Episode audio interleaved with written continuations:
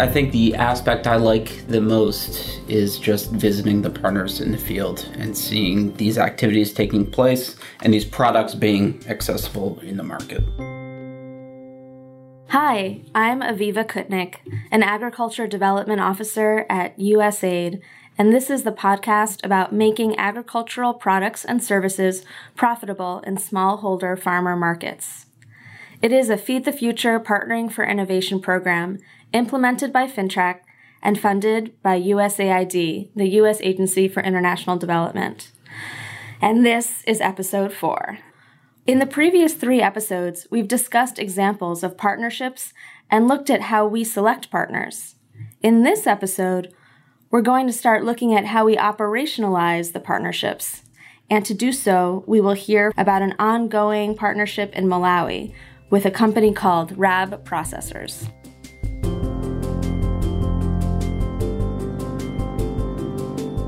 But first, let's talk to Bob Rabatsky, Partnering for Innovation's Director, and Elisa Burrows, Partnership Manager, about why Partnering for Innovation works with businesses to expand or enter into new smallholder farmer markets. So we partner with the private sector because they are the organizations, the companies that are going to be around once we're done, if we do our job well. This whole notion of sustainability and scaling, particularly for technologies and better services for small farmers, is critical to the success of the agricultural community in these countries. They aren't out there now. They need to get out there, and they need to get established and be profitable businesses. Right, and we talk about this a lot. And the smallholder market is huge, 500 million people that agribusinesses can serve. So when private businesses find viability among the smallholder markets, it helps reduce development assistance needed. And that's because businesses now fill that missing niche in the agricultural system. As Bob explained, Partnering for Innovation develops partnerships that ultimately bring benefits to smallholder farmers. And critically, we partner with private sector businesses because we want there to be an ongoing incentive for continued and sustained services to smallholders beyond the partnership timeline. And you may be wondering, what's in it for the private sector? Elisa Burrows, a partnership manager, can give us some more details. So in the context of this program, a partnership is where the program and the private sector company are coming together to achieve mutual goals. For us as a program, these are development goals. And for the company, it's expanding their business into new markets or new regions or into new products that will benefit our target audience. Both of us are bringing together our expertise. Both of us are bringing money that we're investing into these activities. And both of us are looking to achieve mutual goals.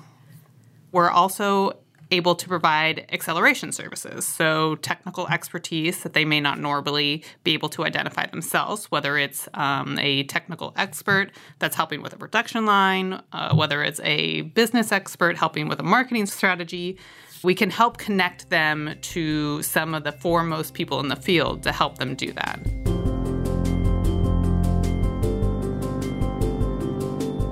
Okay, so in these partnerships, Partnering for Innovation achieves its goals by improving or expanding services to smallholder farmers. And the private sector benefits because they get additional capital, and also because they have access to USAID and Partnering for Innovation's Rolodex of contacts, expertise, and other services that can help their bottom line. Not a bad deal. But how do we find these partners in the first place? Let's review quickly with Elisa. Partnering for Innovation selects partners through a competitive process after designing an investment opportunity with a USAID mission. And once we design the overarching strategy, we draft a request for applications that has a specific goal. And that can be a specific value chain or a specific geographic region. And we release that, and any business that qualifies and meets the criteria can apply. Our review committee, which is typically made up of technical and development experts, rates the applications and shortlists usually around 5 companies. We then complete a thorough due diligence process, and for that we visit their offices and meet with their leadership teams. We visit their field operations and meet with farmers they're working with. And through all that, we ask questions about their businesses, assess their processes, their capacities, their financials. And if everything looks good, we then negotiate a final subaward. For that, we work closely with the partner to negotiate agreement terms and budgets. We put a lot of effort into the due diligence process because getting that hard work done up front leads to more efficient management processes later on.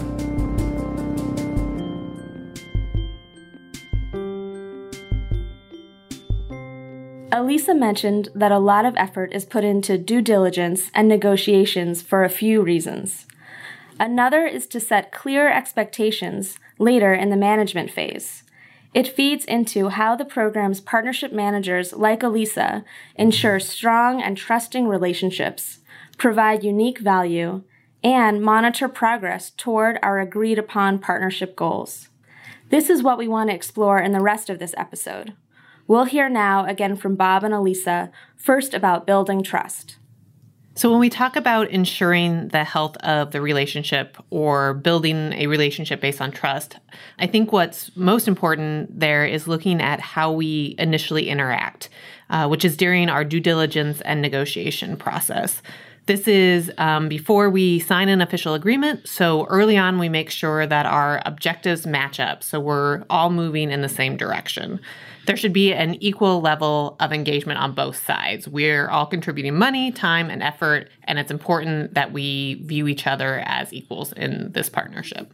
Building trust is also about partners being able to discuss their challenges with us as equals so that we can support their performance in any way. We can add opportunities for technical expertise and for networking to ensure their success. It's important to emphasize that due diligence sets up clear expectations that create trust from the start. When you know what's expected all around, you can help each other meet all of the goals. And providing unique value. So providing a unique value is, I guess, from a perspective of someone implementing these programs in a number of different countries around the world, is you do have a network of contacts. You have a relationship beyond the individual partnership relationship that you can pull in and help drive the success of the program. And I think a great example is in Malawi, we were working with a company that's trying to introduce a new line of products that's based on orange flesh sweet potato. And Universal Industries, a local company that is in the processing business, found the product, took it up, and wanted to experiment with some new products for the market, incorporating that.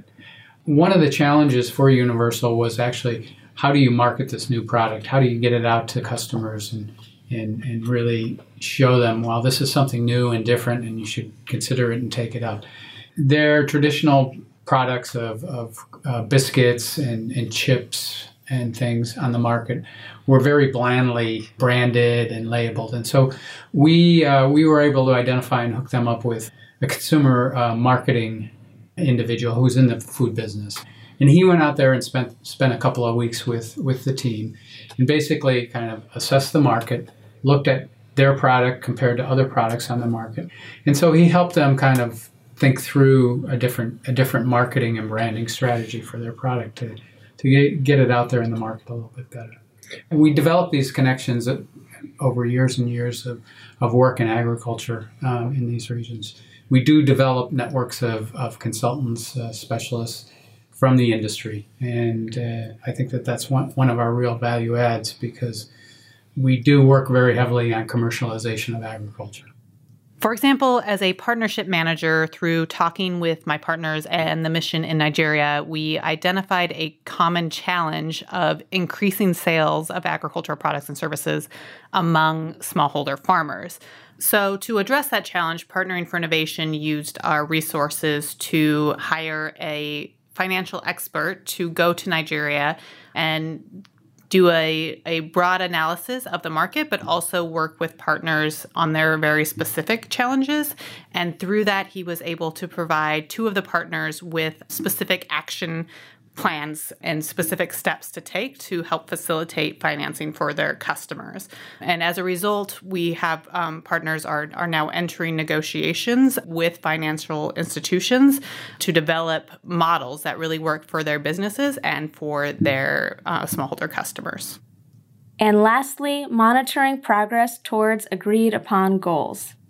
For example, we have monthly check-in calls, and those calls are usually structured around progress updates and milestone tracking, but we also do a lot of troubleshooting in those calls. So if there's an issue with, say, a marketing campaign or engagement of a specific customer like youth or women, we can work together to find a solution. And we've built in flexibility by using milestones. So we can quickly change a strategy or find a value-added partner to help or even bring in some technical assistance. Also, we collect a lot of data through the milestones that partners submit. So if a partner has to reach 50,000 farmers, it's not just one milestone. It's broken out into several over the life of the partnership. And you can get a good idea of how things are going based on how easily or how difficult it is to achieve those milestones. So there are a lot of checkpoints for how we can make sure the milestones and final goals are reached.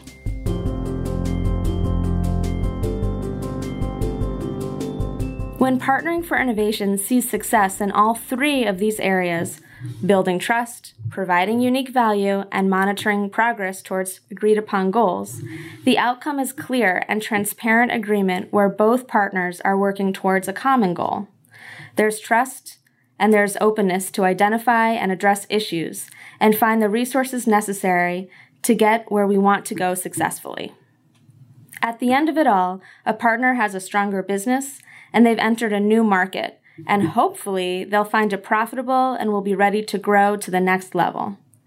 At the same time, development goals identified as critical for smallholder farmers are achieved, providing good value for the U.S. government.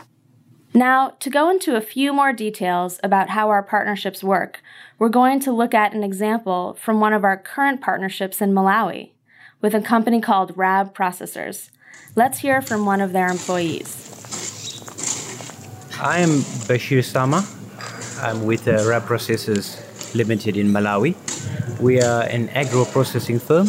We have rural outlets called Kulima Gold Depots where we supply farm inputs to the farmers as well as buy the crops, so local commodities from the farmers. Rab Processors had three key products and services that Partnering for Innovation liked because of the potential for food security results and Rab's viability as a company. These products and services were, first, that they own and operate a series of shops that sell agriculture inputs like seed, fertilizer, and equipment to farmers. Second, they have a commodity buying business that purchases commodities from farmers. And third, they have what's called a warehouse receipts service that allows farmers to store their product after harvest, collect a receipt, and then redeem that later in the year at a time when the farmer can get higher prices. Let's hear a little more from Partnering for Innovation's Mark Severe, who manages this partnership.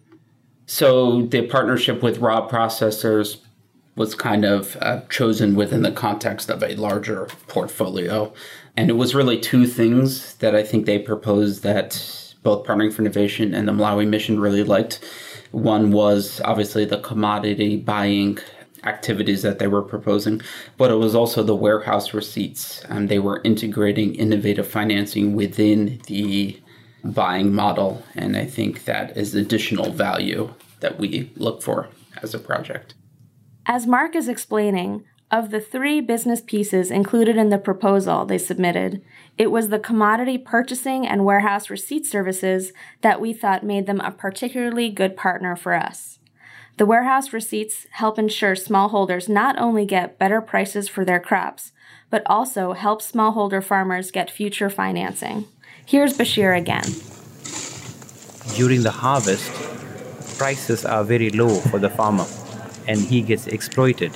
So the best way is for him to hold onto his crop, sell it later. So with the incoming of the warehouse receipt system, We've seen that the farmer is able to hold onto his crop, sell it later, get some loan in between, and make a profit at the end of the year. And how that mechanism works is a farmer will come to Rab Processors with a certain volume of commodity. Rab Processors will establish a market rate based on the commodity type, the volume, and in some cases the commodity, the quality of the commodity. And they will issue a receipt to the farmer based on that current market rate. The farmer will hold on to that receipt with the hope/expectation that the market price of that commodity is going to increase. But the farmer can also use that receipt as collateral to obtain financing from a local financial institution. It's a couple of different things in terms of value added for the farmer. It's allowing them to store their commodity with the expectation and hope that the price is going to increase, but it's also addressing that immediate financing issue that the farmer faces. We should mention that there's always a downside risk with warehouse receipts. If the prices remain stable or go down rather than up, the farmer may lose money given that they are paying a price for storing until they cash in their warehouse receipt. In its training, Rab Processors covers these issues so that smallholder farmer customers can weigh the potential costs against potential benefits. Due to lack of capital, Rab did not actually have any warehouses through which it could offer the receipt services to smallholders. And that's where we came in. Partnering for Innovation and Rab Processors designed a partnership for constructing the warehouses and to begin offering the receipt services to smallholder farmers. You don't really have the warehouses and shops to be able to do your business. Initially, we thought that if we had to do it on our own, it may not be viable because the return could take longer than expected. And with USAID coming in, that's an added advantage. Let's dig into the pieces of this partnership and explore why this partnership has been successful so far. Do you remember the three aspects of a successful partnership? Ensuring the health of the relationship, providing unique value, and monitoring progress toward agreed-upon goals. In this case, ensuring the health of the relationship came naturally. We formed a very close relationship by being very engaged and proactive. When Rab identified potential challenges, we troubleshooted them together, and at the same time, I raised challenges as well. For example, Rab Processors was facing difficulty acquiring land in certain locations, so we were able to modify the due dates for the construction-related milestones to take the challenges into account. Being able to work as a team makes the difference between reaching more farmers and doing so that contributes to Rab's bottom line. And what about providing unique value? An example of providing unique value? Well, just one example is that Rab was having a tough time with the volume of commodity that they were buying and storing in the warehouses. Weather and agriculture-related challenges, specifically droughts, made the amount of grain unavailable. I mean, farmers were not producing enough for the warehouse receipt system to make money for Rab. So, together we identified how much more time was needed in the partnership in order for Rab Processors to purchase the volume of grain in their agreement, and also that contributed to their bottom line. Based on this analysis, we modified the specific milestone end dates to give Rab more time. During this process, I helped frame the justification for the modification, including the potential for further commercial and development impact as a result of extending the milestone due date. Okay, so to provide some quick background, the Agricultural Commodity Exchange facilitates trade in Malawi to basically make the ag marketing system more transparent and less costly. During a field visit, I also facilitated a discussion between USAID, Rab Processors, and Rab's subpartner, the Agricultural Commodity Exchange, to figure out a strategy for more effectively promoting the warehouse receipts model and ensuring that all partners saw value in their participation. I think collectively, we came up with some resolutions about how we could address the supply shortage in order for farmers to benefit from the warehouses. So we amended our subaward to make way for the changes we needed to make within the partnership to benefit the larger system affecting progress.